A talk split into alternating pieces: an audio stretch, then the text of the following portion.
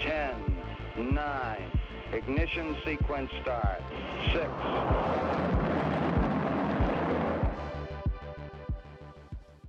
Hello and welcome to Rocket Fuel, your daily update of everything that's happening in the Rocket Pool community. My name is Wack. Today is November 28th and we're going to get started here with a post from OpenUX. So for those who've been watching for a while, OpenUX were given a grant by the GMC to do some node operator and Rocket Pool user experience data gathering and getting some findings. So the first bit of their report is now ready. So here Landsman posting, excited to share with you the milestone of the research project conducted by OpenUX, made possible through a grant awarded through us for exploring the user experience of Rocket Pool node operators. If you don't know this project, you can get the full context here in this link. So there's a link to their grant application. And then actually no, to their Notion site where they talk about what's going on. And it says, in October, we published a community survey which received 88 complete responses. These were the foundation for recruiting for in-depth user interviews, but we've also gathered some insights from the survey data. It's important to note that our findings are suggestive and not confirmed by statistical methods. They are intended to offer guiding insights rather than definitive proof. This data will be further analyzed and contextualized in the final report, where it will be reported together with insights from the user interviews. As we continue our research until the end of 2023, we invite the Rocket Pool community to engage in discussion based on these findings. Your feedback, experience, and ideas are invaluable to us and will help shape the final report, which aims to provide actionable recommendations for enhancing the Rocket Pool node operator experience. And then it says you can access PDF report, and then there's a link. It says, please share your thoughts and questions. So we'll come back to the thoughts and questions, but let's go and have a look at the report first. So first of all, the report looks really nice. It's 19 pages. And then there's a little bit of information about what the project is aiming to do and who OpenUX are. And then it says like who answered the survey. So there were 88 people. 79 of them came through Rocket Pool, and 9 of them came through OpenUX. And then 17 people had incomplete responses to this survey. So they said, reading the report, please note that the findings of this report are suggestive, like they just said in the post as well. So the first part here is like, how are you currently running your Rocket Pool node? And of this, we get that about 86% of people are running them at home or on premises, and then about 4% of people who answered are running it through all nodes or service like them, and then some were others. So it says home staking constitutes a majority of survey respondents, but then they said here that it's possible that all nodes users probably spend less time in the Rocket Pool community, so they might not be as engaged and they might not come across the survey, which is why they're underrepresented, because it seems like around 25% of Rocket Pool nodes are on using all nodes graffiti, so that's something to keep in mind. Then there's it says, how much ETH do you have bonded in your Rocket Pool node? And then they found that, there was quite a split. It says 3 defined groups. Large stakers were overrepresented in terms of percentages, and that's around 25% of node operators. RocketScan had more than 20 validators. It says this is not exact comparison, but reference to give a sense of proportions. And then let me actually just zoom in this a little bit so it's a bit easier for everyone to see and me to read as well. Yeah, so about 35% have between 8 and 31 ETH, and then about 48% have between 32 and 159 ETH, and 17.1% have more than 160 ETH. Then where did you acquire your RPL tokens? If you have acquired it multiple times, mark the time with your biggest acquisition. And then here there was kind of a split between within the last 18 months and more than 18 months ago. 1% don't hold any RPL tokens, which is interesting because I don't know how they run a node without holding any RPL tokens. And then about 9% was within the last 3 months, and about 20% was within last month. So I guess that 20% are people who kind of joined around in the lead up to Atlas and Shanghai. And then what did we find? These are the takeaways. It says, do you currently stake ETH to any of the following methods? Check all the apply. So some people hold rETH. Some people, most of the people here run Rocket Pool node. So this is unsurprisingly many Rocket Pool node operators hold rETH in addition to the ETH staked in their Rocket Pool node. More interesting, some even hold liquid staking tokens from other protocols too. Significant percentage of users also do solo staking. And then here it says, if you were not running a node Rocket Pool, what would you have chosen to do with your ETH instead? If you might have done more than one, please choose the one that's most likely for you. So here, about 40% of people said they would do solo staking.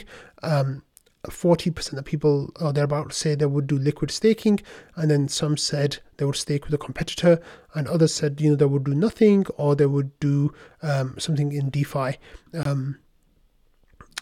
Here we had a question about, if you were not running a Rocket Pool, node Rocket Pool, what would you have chosen to do with the ETH instead? You might have done more than one of these things. Choose the one that's more likely for you. So it's kind of gives you a breakdown of what amount of people who have ETH and what their answer is.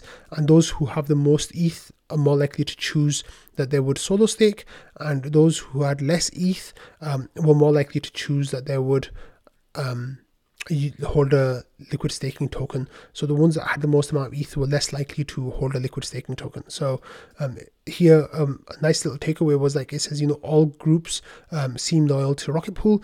Few of the respondents answered that they would stake with a competitor. This is an indication that the respondents are loyal to Rocket Pool. It would be interesting to compare these results with a similar audience not running a Rocket Pool node to see how preference among protocols measure up. It says, why did you choose to run a node with Rocket Pool versus solo staking? Check all that applied.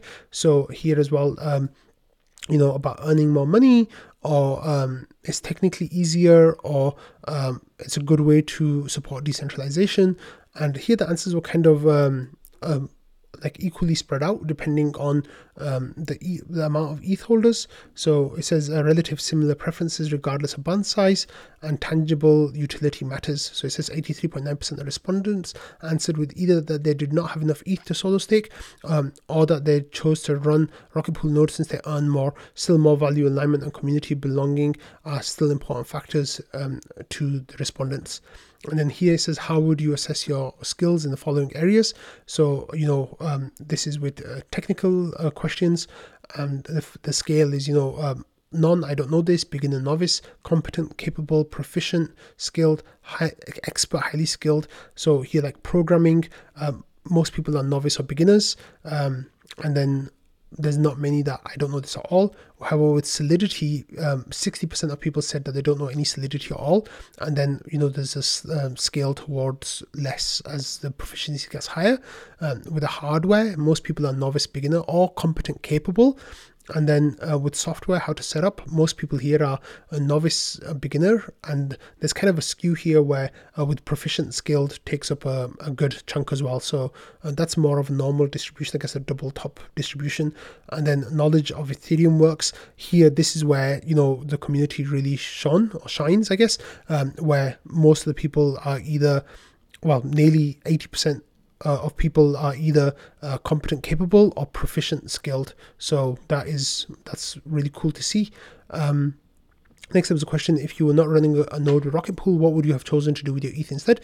You might have done more than one of these things. So it says this is kind of breaking it down by technical capability versus what the options are. So here you can clearly see that the people who are more technically capable are likely to choose that they would solo stake, and the people who are less technically capable are more likely to choose liquid staking token.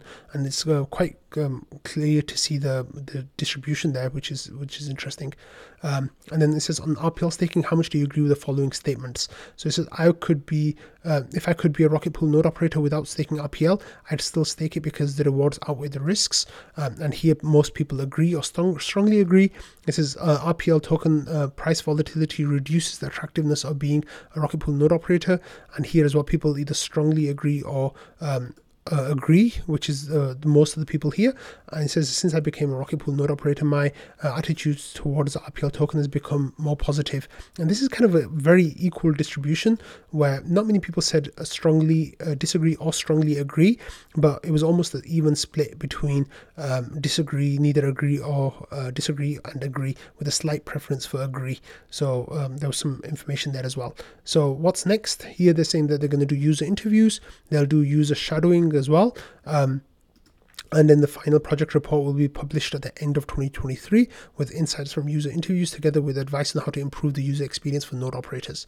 So this was a really nice introductory report put together by OpenUX. So if you want to go give that a read, the link is below, so you can get that. Now let's go to see what people said in the forum. And it's just Val who says really cool stuff. I would have guessed most, but confirmation is nice, but some bit surprised me. The group is even more technical than I thought, and the Rocket Pool staking question is very interesting. So those were some things that Val found interesting. If you liked, or if you liked some parts of this report or found some parts surprising, then drop them a message in the forum, and I'm sure they'd love to hear your feedback. And I guess they'll be reaching out to people about user interviews if they haven't done that already. Okay, for the next part of this episode, we're going to stick with the forum.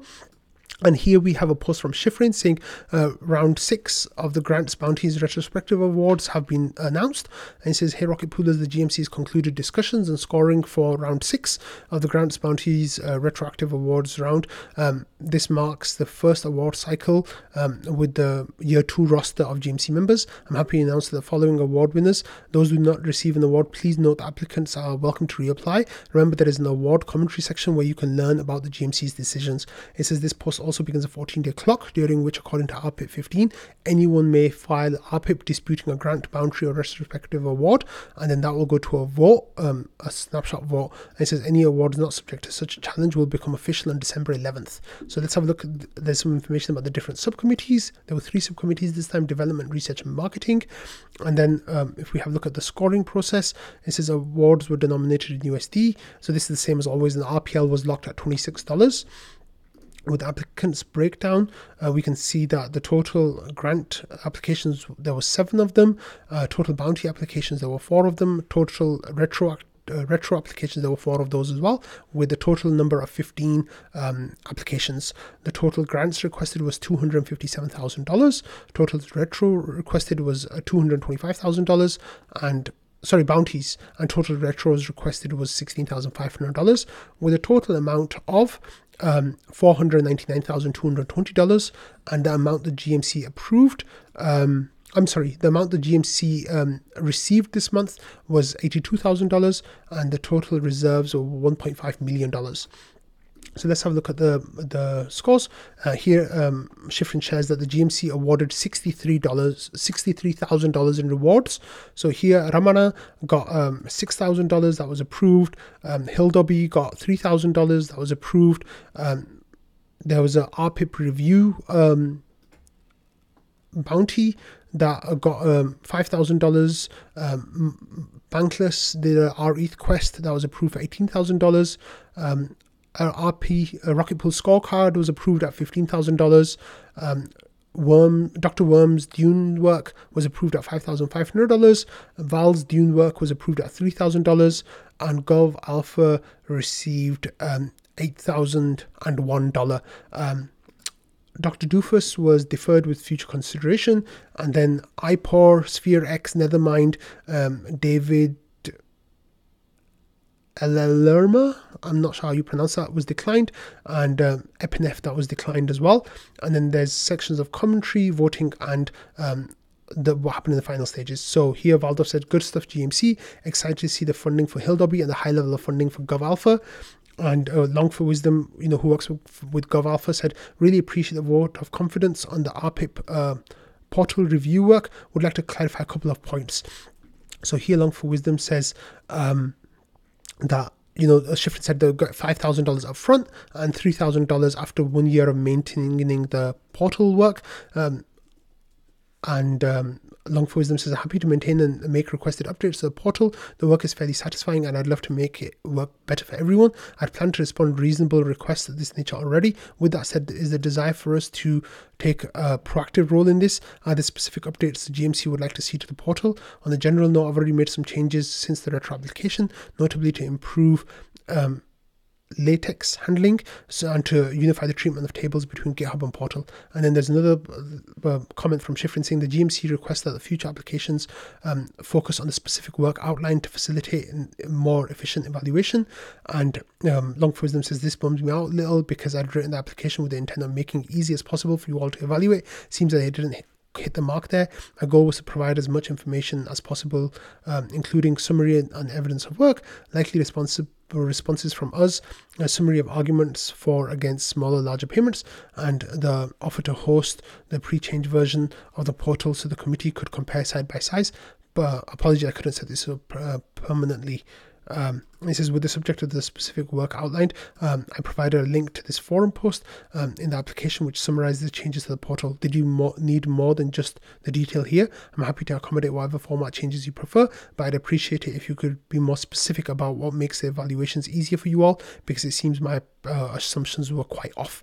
So I guess that will then go back to the GMC, who will figure that out. So anyway, if you got a reward, congratulations. And remember, the next round of reward is open now. The deadline, I think, is on December 7th. So if you haven't applied yet, get applying.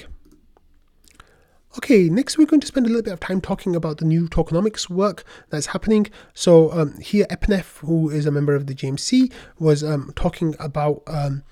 Is there a time frame that we need the foundational research work to be completed by for audits? And does the team have any pre-existing non-public infrastructure for megapools? Are these topics for us to work around? Or is there is everything from scratch? The next GMC round is coming up. I'd like to get some research bounties out there. So then I said... I said this on the show, if we can get some bounties in the next 2 weeks, we'll have them decided just after Christmas.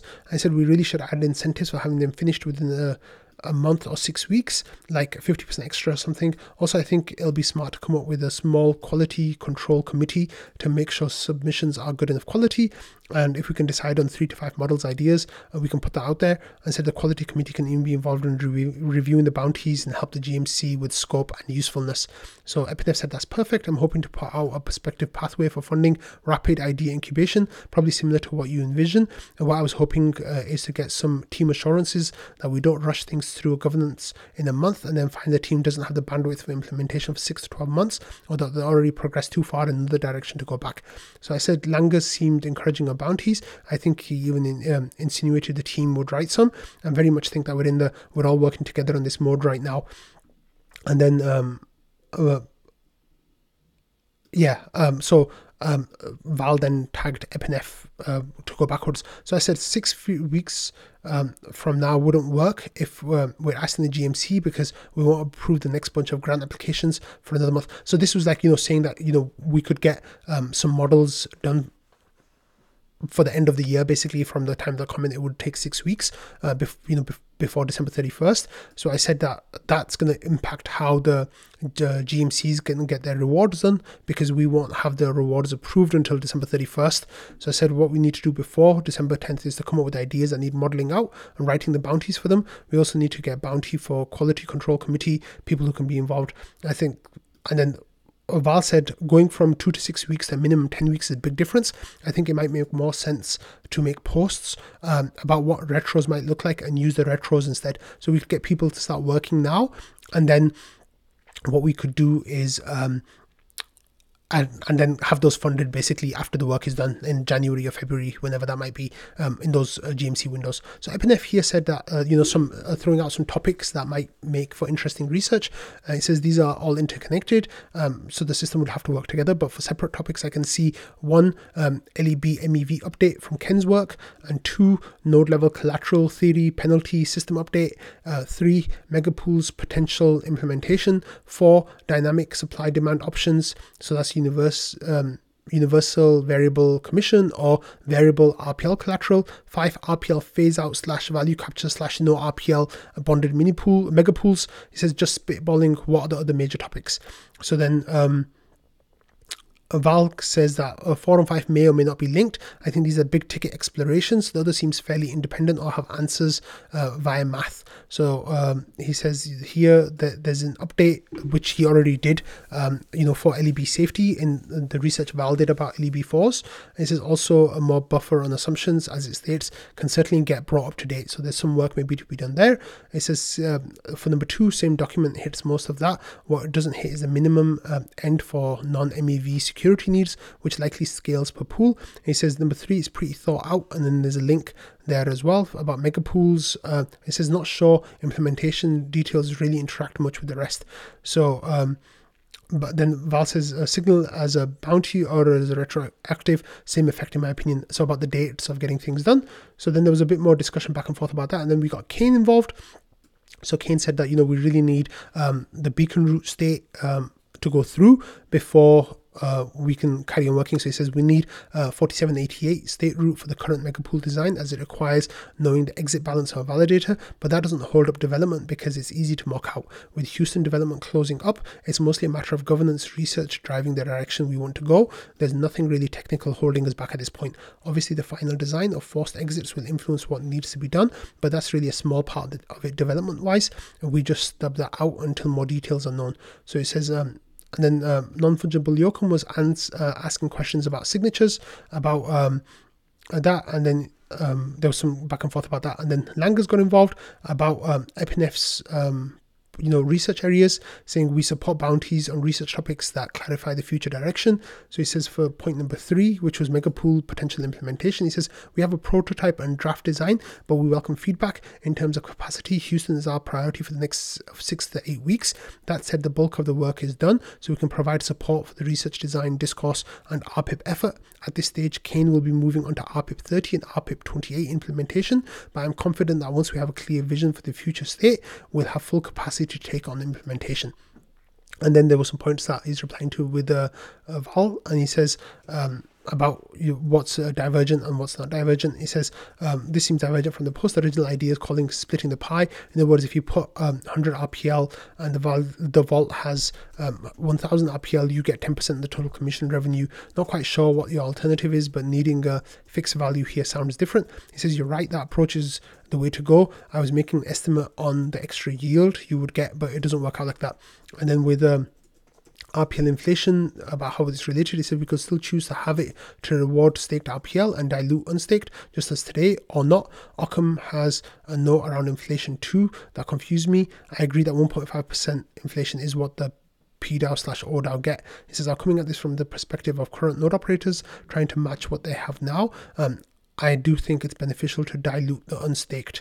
And then he goes on to say about some, like Val saying, this would be concerning to me. Things get close to token voting. There's no link to operating mini pools, just providing RPL. Okay, fine. They need to operate one mini pool, but can stake any amount of RPL alongside that. If we think quadratic is strong enough, maybe that's okay.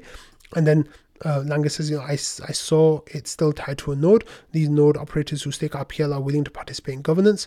The complete separation of ETH from RPL is something that we're getting our heads around, and I agree that we do not want to move in the token voting direction.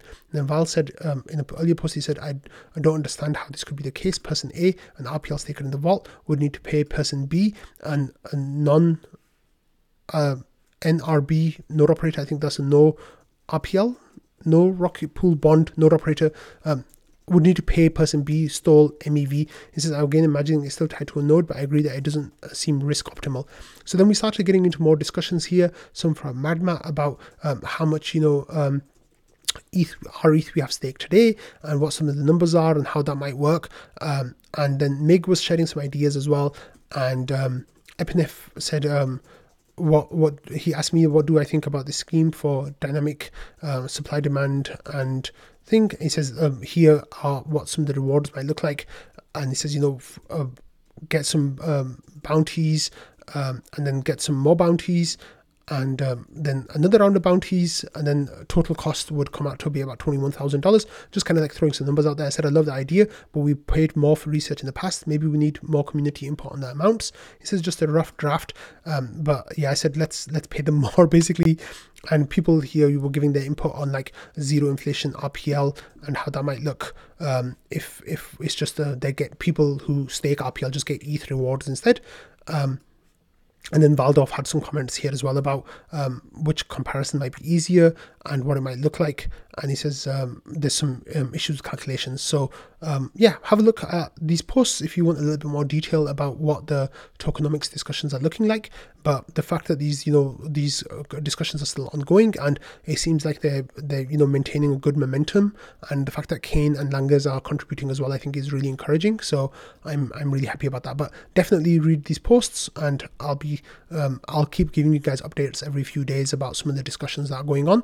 And once we start writing bounties and grants and stuff, I'll open it up for all of you also. If you want to like kind of claim those or apply for those, you'll have the option.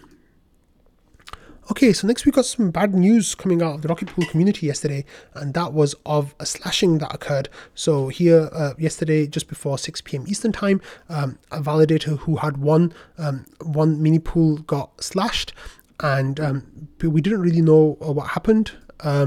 So here Halululo shared the news in trading, and people saying that oof, like that's horrible, and basically just that it was most likely to be double attestation. Here Ramana said it was just a single mini pool node, so people kind of like feeling bad about that.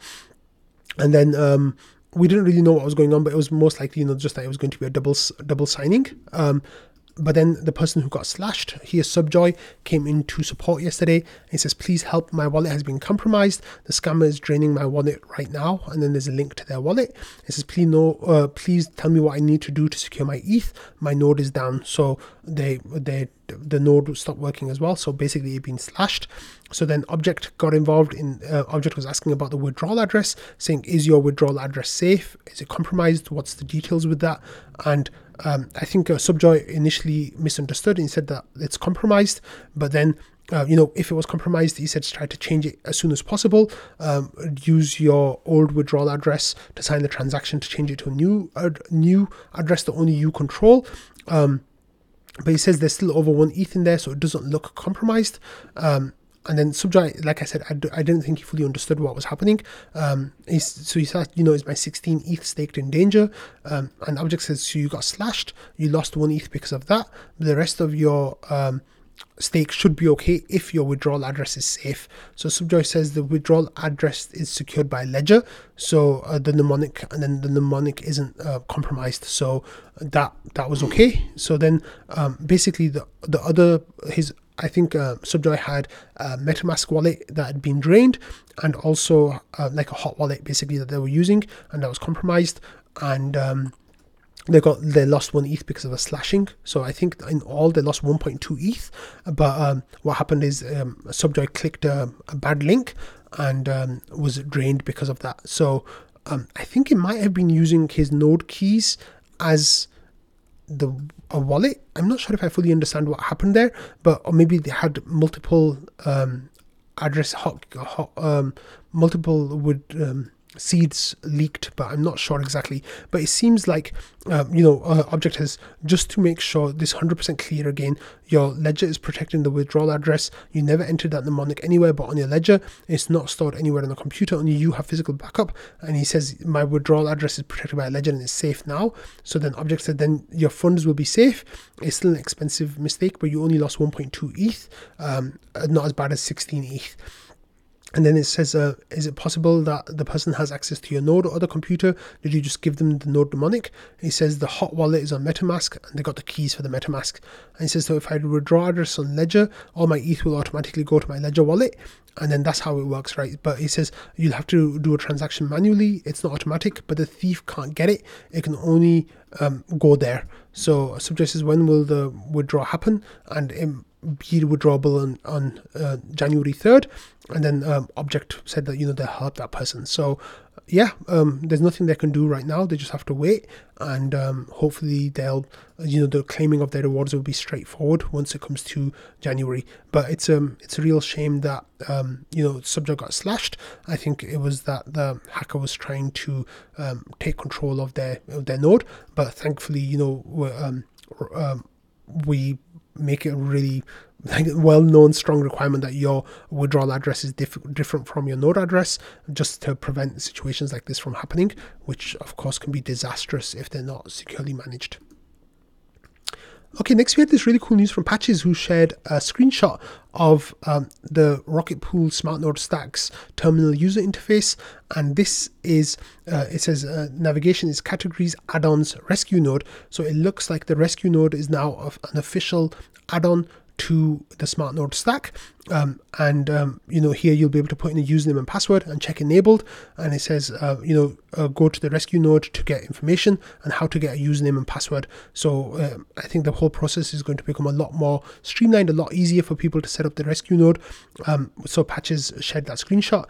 And Fornax, basically what had happened is Fornax was the person who merged that GitHub stuff into the SmartNode stack. So I guess in the next release, we'll be getting that official add-on. So Fornax here said it would be super cool to have an API call to grab the credentials, also information how long they would still have to be valid. And Patches says, yeah, now that the bones are there, I can do that. I'll have to use Proto-Raw to avoid external dependencies though, I think. And then Fornax says version 2 wishes.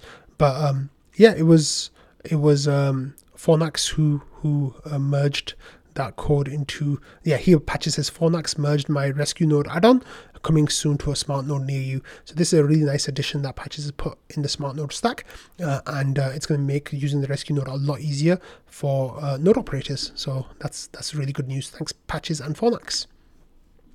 Okay, next I'm going to do some self-shilling here. So there's a tweet here from SSV Network, and they have a panel. I guess they have some kind of show called Chain Reactions, or like a Twitter Space equivalent. And on Thursday this week, they're going to have a very special episode of Chain Reactions, and their guests are going to be Yorick, who of course you know is a rocket scientist in the Rocket Pool community. They're going to have me as someone kind of representing unofficially the Rocket Pool community, and Nixo, who of course is part of the ETH staker and Rocket Pool communities. So this is going to be about staking synergy and you know, the vanguard of that. So this is going to be taking place on Thursday morning Eastern time, or Thursday afternoon European time. And I'm really excited here. It's got the time. It says Thursday morning at 9:30 a.m. Eastern time. So if you're in Europe, that will be 2:30, I think, in the afternoon. So yeah, if you want to listen, pop in. And of course, you know, the panel is very Rocket Pool aligned, so I'm sure that Rocket Pool is going to get mentioned a whole bunch of times. And I think it's going to be a really fun session. So definitely pop in and give that a listen if you are interested or curious about what we all have to say. I think it's going to be a really, really fun panel, and I hope a lot of you tune in.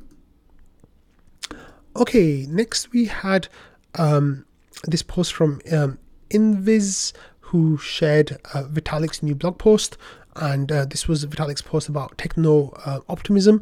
And then Wo shared it just a few minutes later, and people kind of started talking about the post. And the reason why we're talking about the post here as well is because there was some comments made about staking in here, but mostly this is about Vitalik's views on technology and its growth and its future, and kind of how Ethereum fits into that and AI fits into that and all of these different kind of things.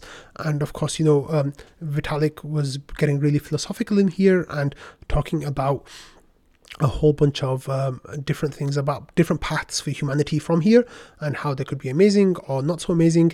And yeah, there was mention of stake here as well. So not too much though, like just a little bit. It was right here. It says a carbon vote has its flaws. It relied on ETH holdings to determine who's a member. And then in this context, he mentioned, like, you know, you could potentially use solo staked ETH as you know, more aligned. And then there was another mention of staking here as well. He says this philosophy is interesting, but my experience trying to ensure polytheism within the Ethereum ecosystem does make me worry that this is inherently unstable equilibrium. In Ethereum, we have intentionally tried to ensure decentralization of many parts of the stack, ensuring that there's no single code base that controls more than half of the proof of stake network, trying to contract dominant governance of large staking pools, improving geographic decentralization, and so on. So Vitalik, that was kind of the extent of the staking mentions that Vitalik had, but give the article a read. A whole lot of people are talking about it quite a lot, so you might find some interesting ideas in there. Okay, and finally, we are going to finish with this information about the RPL benefactor. So for those of you who missed yesterday's episode, I contributed $3,000 to the benefactor with the idea of raising $10,000 to give out to the community, kind of as a celebration for the 300th episode of Rocket Fuel that will be happening on Friday this week.